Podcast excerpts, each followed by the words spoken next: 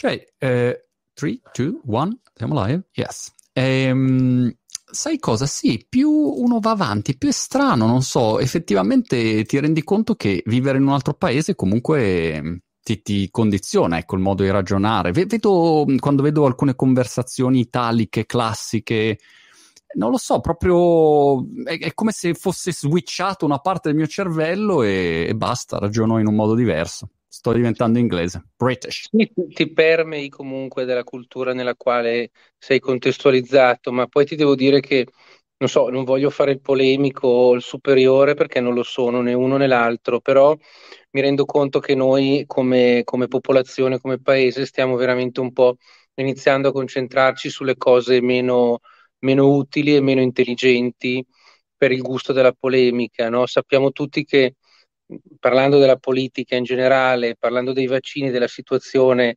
contingente, è ovvio che eh, la cura a volte, la maggior parte delle volte, è peggiore della malattia e quindi mm. noi continuiamo a procrastinare, a posticipare delle scelte che vanno fatte, eh, allargando sempre di più il buco, no? E poi cerchiamo i cerottini quindi non, ha, quindi non ha senso, mentre invece le culture anglosassoni potranno fare delle cazzate, perdonami il termine, però hanno, hanno una capacità di recupero eh, che, e, di, e di, come posso dire, decisionismo che noi non abbiamo. Sì, l'esecuzione devo dire qua in UK mi ha colpito dopo un anno di gestione ovviamente che reputo di- disastrosa da tutti i punti di vista e non sono magari il solo a reputarla così, però quando hanno deciso, hanno detto ok basta, adesso si va, chiusi tutti in casa e poi vacciniamo tutti, bam, bam, bam, bam, è una macchina, ecco, e quindi questa cosa mi ha, mi ha colpito. Però non lo so, ho visto anche stamattina, ho portato mio figlio a scuola per l'ultimo giorno prima della, della pausa pasquale, tre settimane di vacanze pasquali, dopo tre mesi di lockdown, quindi non lo so, insomma, questo forse è anche fatto apposta, insomma, per calmierare ulteriormente. Sai cosa, Tom? Mi fermo anche quando passano le persone, non suono più il clacson, faccio sempre sorry for that, no, you go first. Cioè, proprio uno cambia completamente, l'ambiente ti, ti stravolge. Quella è, la, è l'educazione inglese, no? Il, si dice sei un lord inglese perché sei educato, invece qui se fai un errore eh, eh, sei, sei fregato. È così. Sei subito, sei subito aggredito. Sì, c'è anche un nervosismo diffuso, devo dire, che, che peggiora veramente di mese in mese. Eh, mm. d'altronde, d'altronde, è così, cioè, la libertà assoluta non esiste, è solo nella mente, no? Non è praticabile. E noi siamo stati ingozzati di cazzate legate a una libertà che di fatto non esiste, perché se viviamo in uno stato di diritto, accettiamo di vivere all'interno di quel diritto e quel diritto ha delle regole che nel bene e nel male limitano. Gli inglesi, gli americani le conoscono, decidono di starci o di non starci su- subendo le conseguenze, invece noi siamo all over the place, per utilizzare mm. un inglesismo.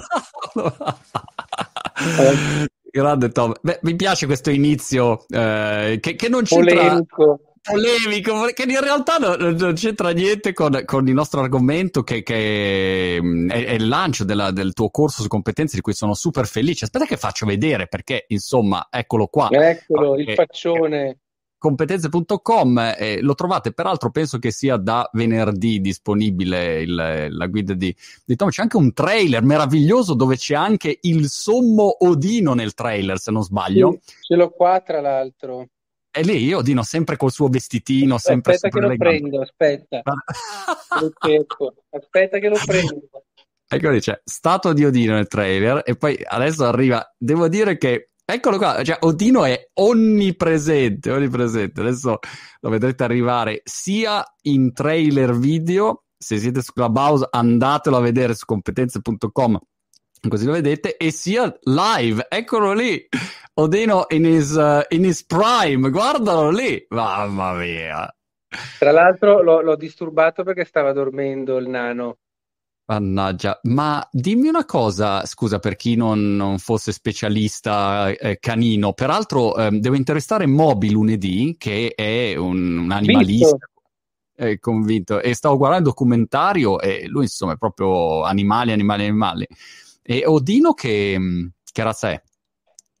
Odino è un piccolo levriero italiano e eh, sono di fatto i, i, cani che ha scelto mio padre ehm, nel, quando ha deciso di creare un brand, perché come avevamo discusso nella mitica intervista che ormai è diventa, ormai le persone quando vogliono conoscermi per prepararsi vanno a vedere l'intervista che tu mi hai fatto.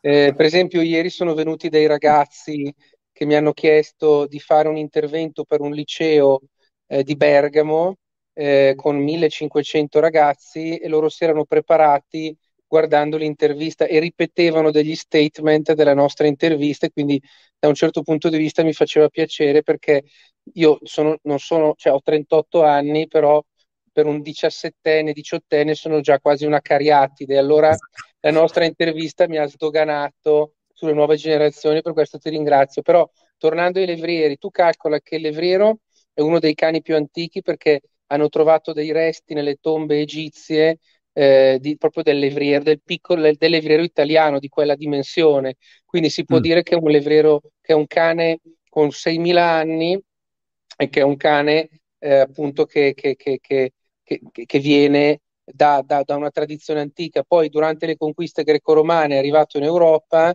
e poi nel 1500, come tutte le cose, ha iniziato ad andare di moda eh, tra le corti dei re e per la caccia a piccoli animali, lepri, cose così, e quindi di fatto è diventato il piccolo levriero italiano.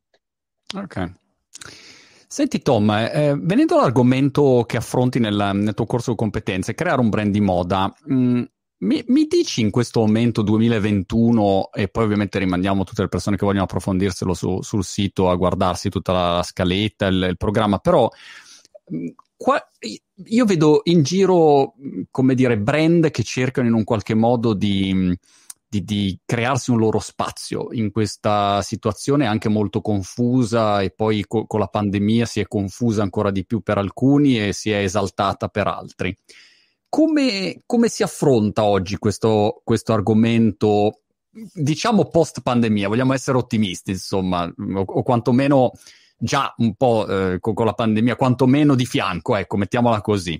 Eh, se, se, tu devi, devi, affrontare l'argomento e, e, io ti dicessi, guarda Tom, voglio lanciare il mio, mio brand di moda del, del pelato, come, come, mi consiglieresti? Quali sono gli step che mi, mi, suggeriresti di affrontare per cominciare a muovermi in questo, in questo mondo complesso?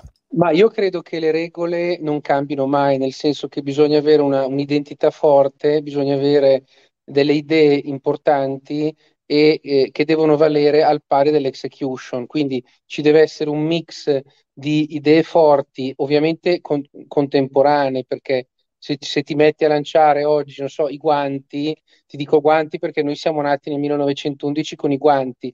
Nel 1911 tutti usavano i guanti, negli anni 70, fine 60, quando ha preso in mano l'azienda, mio padre, nessuno voleva più vedere i guanti. Quindi ah.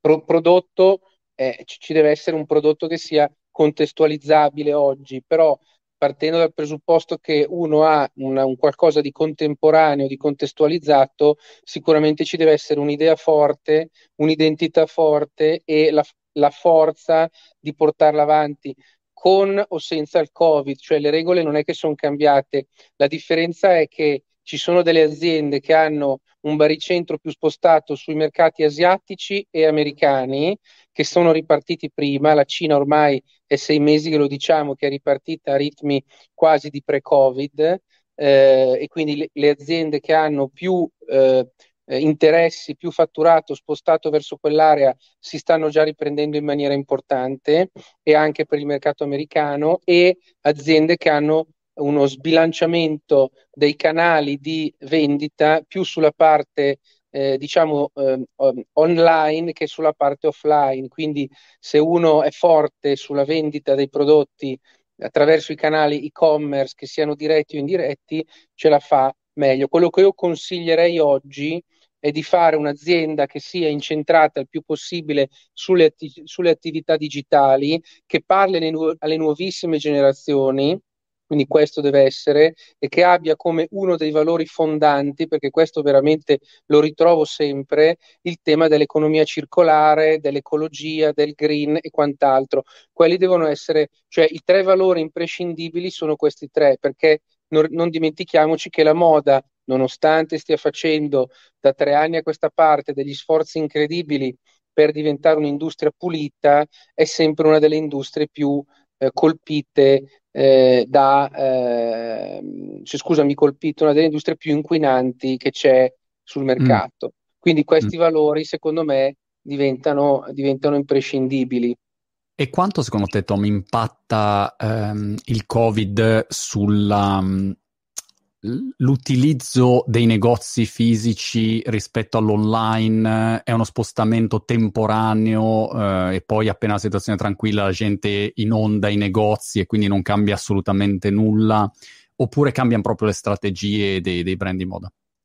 Allora, un mix delle cose, nel senso che io credo che la parola d'ordine quando diciamo finirà il Covid o verrà messo sotto controllo sarà, saranno gli eventi, sarà uscire, aggregarsi, e fare tutte quelle cose che, che, so, che si sono, come posso dire, rarefatte, che si sono interrotte durante appunto il periodo del Covid e ormai è più di un anno. Quindi la gente si è rotta le palle e vorrà uscire, vorrà andare nei negozi, vorrà incontrarsi, vorrà andare nei bar, nei ristoranti. Quindi secondo me ci sarà un'iperbole, no? una curva quadra, un'impennata di queste attività. Però dall'altra parte la, eh, il lockdown ci ha obbligato, abituato e insegnato ad utilizzare dei canali che magari, per, soprattutto nelle culture come quella italiana, per eh, pigrizia non avevamo mai, eh, non avevamo mai utilizzato. Quindi, per, per, farti un esempio banale, eh, io se avessi avuto un collaboratore eh, quando ero amministratore delegato della Trussardi che 3, su 5 mi stava in smart working a casa, l'avrei chiamato e gli avrei detto o vieni a lavorare in azienda o non certo. finisce bene. Ecco, adesso invece, no, adesso è, invece è normale perché... Se vieni in azienda già... gli dici no, non finisce bene, perché deve sempre stare a casa. allora, per esempio, noi stiamo, diciamo, ridimensionando i nostri spazi su Milano e avremo una sede nuova, diciamo, cioè la, stiamo rifacendo la sede di Milano di Piazza Scala tra l'altro cambiando tutti gli impianti, eh, man- eh, mettendo il palazzo con il coefficiente energetico più alto possibile, insomma stiamo veramente eh, cercando di creare un polo green e eh, noi abbiamo mal contata una saturazione del personale al 70%, cioè non ci sta il 100% delle persone, ma al massimo ci sta il 70%. Il 30% è a rotazione perché mm e chiaramente il Covid appunto ci ha abituato a non dover avere in presenza sempre tutte le persone, quindi uno può gestirsi in determinati ambiti il lavoro. È chiaro che lo stilista, i creativi, gli uomini prodotto, quelli che lavorano con, con i tessuti, con le pelli e quant'altro, devono star lì, eh, eh, però dipende chi si occupa di materie amministrative, finanziarie, legali, contabili, e, e, e anche sviluppo prodotto, ma sulla parte magari acquisti possono lavorare da remoto. I commerciali non hanno bisogno degli uffici perché devono girare e quindi cioè, ha, ha, ha, obbligato le persone a far entrare eh, nella loro testa una modalità diversa di lavoro. Quindi questo non cambierà mai più, secondo me, okay. in positivo. La stessa cosa vale per il retail, cioè i negozi. Tu calcola che tante volte mh, entrano i clienti, non comprano, tu magari dici ma perché non comprano? Perché vanno a casa e comprano dal tuo sito e-commerce, quindi vanno solo a vedere il prodotto e poi se lo fanno arrivare a casa. Noi abbiamo anche la possibilità di comprare il prodotto online e ritirarlo in un punto di vendita più, più favorevole per la persona. No? Questo perché se uno magari è all'estero, compra online e vuole farselo lasciare nel negozio di Milano, eh, perché in quel momento si trova in un hotel a Milano, eh, glielo, glielo, recapitiamo lì. Quindi ehm, bisogna cercare di ragionare in maniera differente, differente e pensare che questa omnicanalità di cui tanto si parla è questo, cioè io ho un punto di vendita che ha una vetrina, perché ho delle vetrine in strada, B è un flagship che, che delivera un'experience del mio brand e questo è fondamentale perché l'esperienza è tutto. Noi non vendiamo più mm. prodotti, vendiamo esperienza. Tre, è un luogo di aggregazione. Quattro, è un luogo dove tu puoi appunto vedere il prodotto e decidere se acquistarlo lì, fartelo mandare a casa o ritirarlo lì. Questa è la grande differenza. M- molte modalità in più. C'era su Facebook Pierluigi Di Nicola che ti chiede, secondo Tommaso, quanto ha impattato il Covid sulla moda italiana? Eh, era una curiosità che avevo anch'io, quanto tutta la filiera in parte è stata azzoppata da questo periodo e quindi hai delle competenze che ti sei perso e non recuperi più, o quanto invece è stata sal- salvaguardata e quindi si riparte senza problemi?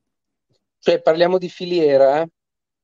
Sì, complessivamente, se... perché mi ricordo che ad esempio eh, quando avevo intervistato Renzo Rosso lui diceva che cercavano, avevano tutta una serie di competenze ne- nella produzione di alcuni oggetti che, eh, come dire, eh, o, o, quel, o, lo fanno quei signori lì, oppure non è che lo fa qualcun altro e ti inventi da un giorno all'altro. Renzo, Renzo che è un caro amico e saluto, eh, è il primo che, eh, cioè lui è andato contro i governi pesantemente anche recentemente perché sostiene che non si faccia nulla per tutelare la filiera che è know-how che è cultura, che sono le maestranze, che sono le PMI, che sono il tessuto sociale ed economico dell'Italia, perché l'Italia non ha le grandi aziende e le micro aziende, ha le PMI che portano utili margini pazzeschi e, fa- e, sono il substrato del paese e non c'è niente. Quindi io sono d'accordo con Renzo. Renzo a Breganze, dove ha lui la fabbrica, eh, eh, la filiera è totalmente attiva grazie a lui, che la supporta, che magari acquista anche parzialmente delle aziende per aiutarle a sostenere e farle crescere, ma che soprattutto implementa delle, delle, delle modalità di gestione delle sue grandi aziende su delle piccole aziende, quindi le supporta nel processo di ammodernamento. Ma de facto oggi non esiste, eh, e questa è una grande polemica che c'è, eh, non esiste una, una protezione sul Made in Italy e non esiste una protezione sulla filiera in generale, che sia una protezione legata al credito, che sia una protezione legata alla valorizzazione patrimoniale di quegli asset, perché è vero che noi abbiamo il brand, il brand volendo tu in stato patrimoniale lo puoi, guarda mi sta chiamando mia moglie, aspetta che rifiuto, si arrabbierà. Eh... non so risponde, mando un messaggio, cioè, cioè, scusami, non, non volevo. un messaggio tu per favore. Aspetta, aspetta, le, le scrivo, mando un messaggio, cioè, no, cioè non puoi però romperci qua, stavamo chiacchierando un secondo, aspetta. Ok, Aspetta. no, dicevi il brand, gli sto scrivendo, cioè, è in live con me. Bene. Te l'hai scritto? Sì, vediamo cosa risponderà. Vediamo. Guarda, guarda, che sono in live, tu sei in viva voce con, con Marco eh, per promuovere le nostre attività che abbiamo fatto insieme. Quindi ti richiamo. Guarda che ti ha scritto un messaggio anche lui. Ciao. Okay.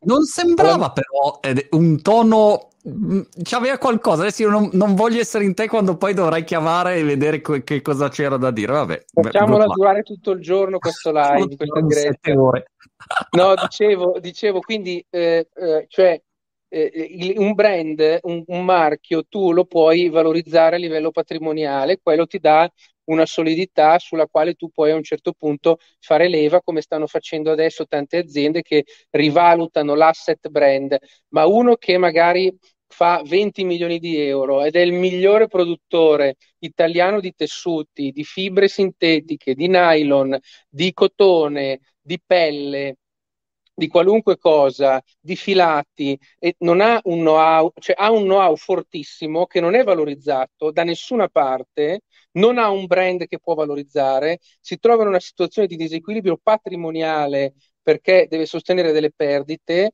non è eligibile all'accesso al credito perché non ha i parametri, ma non ha mai avuto problemi e quindi è morto.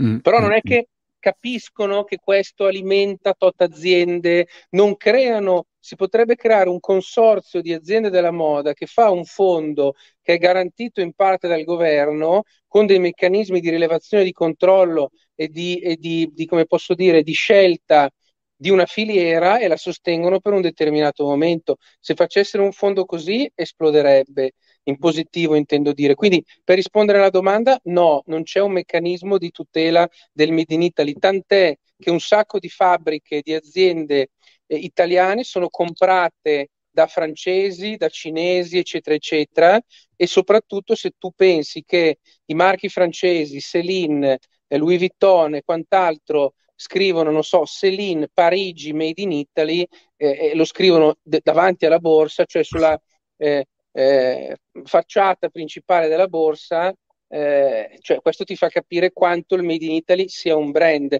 e non si è fatto nessun lavoro per valorizzare quel brand. Chiaro. Da LinkedIn c'era una domanda che riguardava il che rapporto avere con Amazon.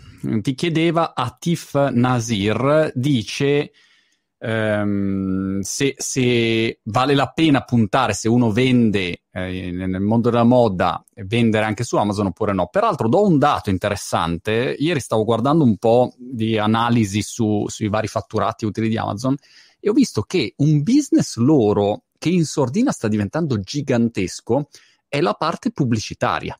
Cioè, la gente pensa che Amazon sia un e-commerce, ma sull'e-commerce fanno dei margini minimi e in realtà la parte pubblicitaria, avendo un sacco di gente che va sul sito, fa una roba tipo 20 miliardi. Questo è una, una cifretta così. Per cui è incredibile come poi hanno vari modelli, AWS un altro, l'infrastruttura. Però ecco, che rapporto c'è oggi con questo colossone per chi... Ma sai, mai? come McDonald's non era un venditore di hamburger, ma dopo il film tutti hanno scoperto che era un, un operatore del real estate, uno dei più grossi del mondo, Amazon sappiamo che la prima fonte di revenue è l'affitto dei server e della, della come si dice, cloud, eh, della, della, memoria, esatto. E adesso è chiaro che diventando così grande, avendo un bacino di utenti così importante, sta shiftando anche un'altra fonte di revenue su, sulla raccolta pubblicitaria. È evidente che il modello logistico, essendo le, la maggior parte delle volte le consegne gratis, lavorando su prezzi discount, cioè tu su Amazon, non so, eh, ti faccio un esempio che fa molto ridere.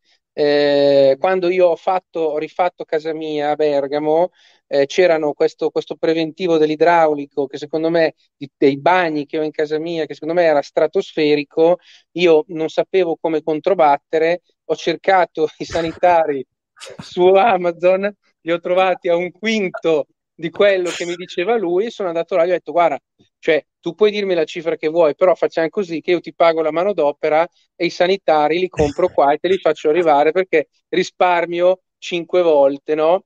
E lui allora mi ha detto no, no, no, no, e mi ha rivisto il preventivo, che ah. è, chiaro, è chiaro eh, è, è, è, stato, cioè era comunque più alto, ma in realtà mi sono tolto un problema e quindi è evidente che quello è un marketplace legato ai prezzi a sconto, dove, dove trovi l'affare, perché poi alla fine internet ancora eh, nel 90% dei casi è un luogo che tu visiti per eh, trovare dei prezzi che in realtà magari non trovi. Eh, questo anche un po' nella moda. Questa, ti dico questa cosa come prefazione alla risposta del, del nostro amico su LinkedIn.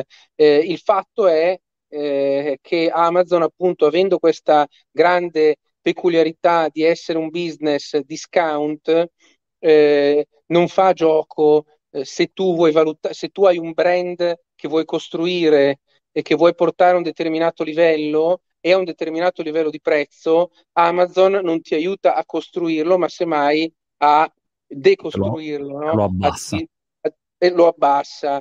Eh, quindi Amazon non è mai riuscito a entrare nella, eh, nella parte moda come voleva, ma ci entra sui rivenditori che devono far fuori gli stock. Anche noi abbiamo fatto tante battaglie con alcuni rivenditori che acquistano e poi mettono su Amazon, ma questo a noi, a noi non piace.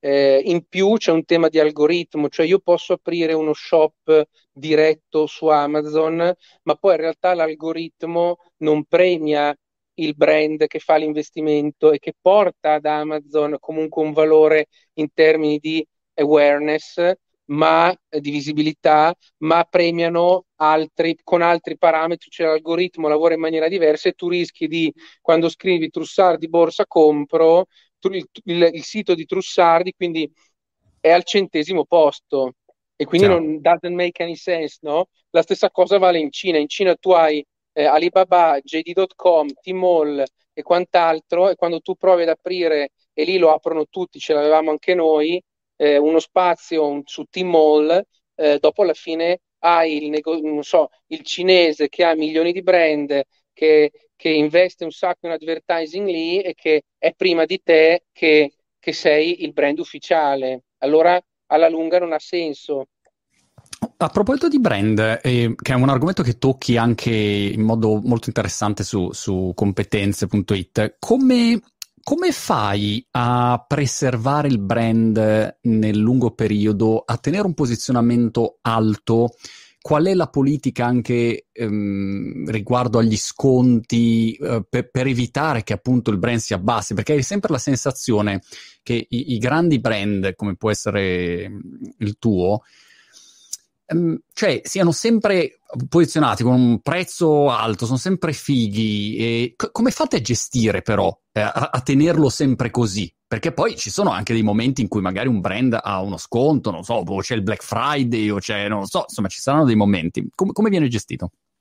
Ma sai, dipende dalle politiche che uno fa, nel senso che è chiaro che eh, se tu sei un marchio molto fashion, allora la discriminante per creare il desiderio al brand è continuare a essere super fashion, quindi avere un direttore creativo eh, molto forte che ti fa delle collezioni che durano poco perché sono molto legate alla tendenza del momento e quindi con questo creativo tu costruisci questo desiderio di avere immediatamente quel prodotto. Ne parlavamo sul tema sneakers dove le capsule che hanno un limite di tempo eh, di produzione o sono numerate, uno le vuole a tutti i costi perché poi non ci sono più. No? Quindi questo è un tema. Le co- oggi le collaborazioni eh, sono un po' quello che fanno tutti, ne parlo anche nel corso, per tenere alto il brand. No? Cinque anni fa le collaborazioni erano viste come una cosa sfigata perché si depauperava il valore di un brand e dell'altro perché non si capiva mai quale potesse essere il gioco per equiparare i due brand e fare in modo che nessuno dei due fosse preponderante sull'altro. Quindi non c'è una regola, è una domanda da un milione di dollari. Noi, per esempio, cerchiamo, a parte che noi oggi stiamo facendo dei cambiamenti importanti, eh, avremo anche una direzione creativa nuova a breve che stiamo definendo, è entrato un amministratore delegato molto in gamba eh, e quindi, eh, come posso dire, abbiamo una struttura gestionale con a, un altro manager molto in gamba, quindi stiamo facendo tutto il riassetto proprio per rilanciare Trussardi nel, nel XXI secolo con delle logiche meno legate al passato e alla tradizione più legate alla contemporaneità. Quindi la risposta secca è non c'è una regola, ma è necessario ogni tot tempo rilanciarsi eh, ogni due o tre anni, cercare di imbroccare il nuovo ciclo e contestualizzarsi con la propria identità all'interno di quel ciclo, diciamo, cavalcando quell'onda. C'è un bellissimo articolo non mi ricordo su quale giornale di, di, di, di, Bizzarri, che è l'amministratore delegato di Gucci, che ha un'azienda che ha portato da 2 miliardi e mezzo a 10 miliardi con profitti della Madonna e lui sta già cambiando completamente il modello di Gucci per i prossimi tre anni. Quindi wow. diciamo che oggi la moda è, è, considerata meno un'isola felice perché ti obbliga in, in, in cicli temporali velocissimi a cambiare completamente visione e strategia su come riuscire a targetizzare la nuova clientela. Sul tema sconti, per esempio, Gucci faceva saldi e sconti, adesso non li fa più.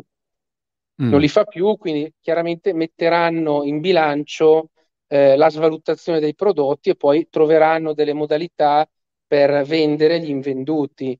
Mm, che saranno delle modalità meno pubbliche, ma ce le avranno anche loro. Noi abbiamo un ciclo normale dove abbiamo degli outlet come tutti, abbiamo mar- alcuni markdown che vengono fatti nei periodi specifici, eh, i saldi, eccetera, eccetera. Quindi noi abbiamo un ciclo più classico, come ce l'hanno tutti, come ce l'Armani, come ce l'ha Prada, come ce l'hanno insomma eh, gli altri, dipende un po' anche dalla coolness del brand. Se per te è un momento dove sei molto molto alto, allora ti puoi anche permettere di, di, di, fare, di fare, meno sconti. In, no? In più, Chiaro. in base anche a, quan- cioè, in, in base anche a quanta collezione, quanto leftover ti è rimasto prima di iniziare i saldi, puoi decidere come farli, per quanto tempo farli come affrontare la parte dopo. M- mi dispiace un po' e sono un po' offeso, Tom, da, per il fatto che non mi hai eh, coinvolto come direttore creativo per la, il rilancio. Avrei fatto solo collezioni a forma di racchette da ping pong, racchette da ping pong ovunque. Questa sarebbe stata l'idea geniale, capito? Vabbè, meglio così. Sicuramente per il mercato cinese avrebbe avuto, avrebbe avuto no, successo. Un successo straordinario. Palline dappertutto. Davide su YouTube dice: Amiro um, Trussardi, un saluto, ti, ti saluto. Una domanda, se possibile. Quali sono i tuoi criteri valutativi delle persone con cui collabori e di quali eh, persone chiave ha, ha bisogno un'azienda importante come la tua?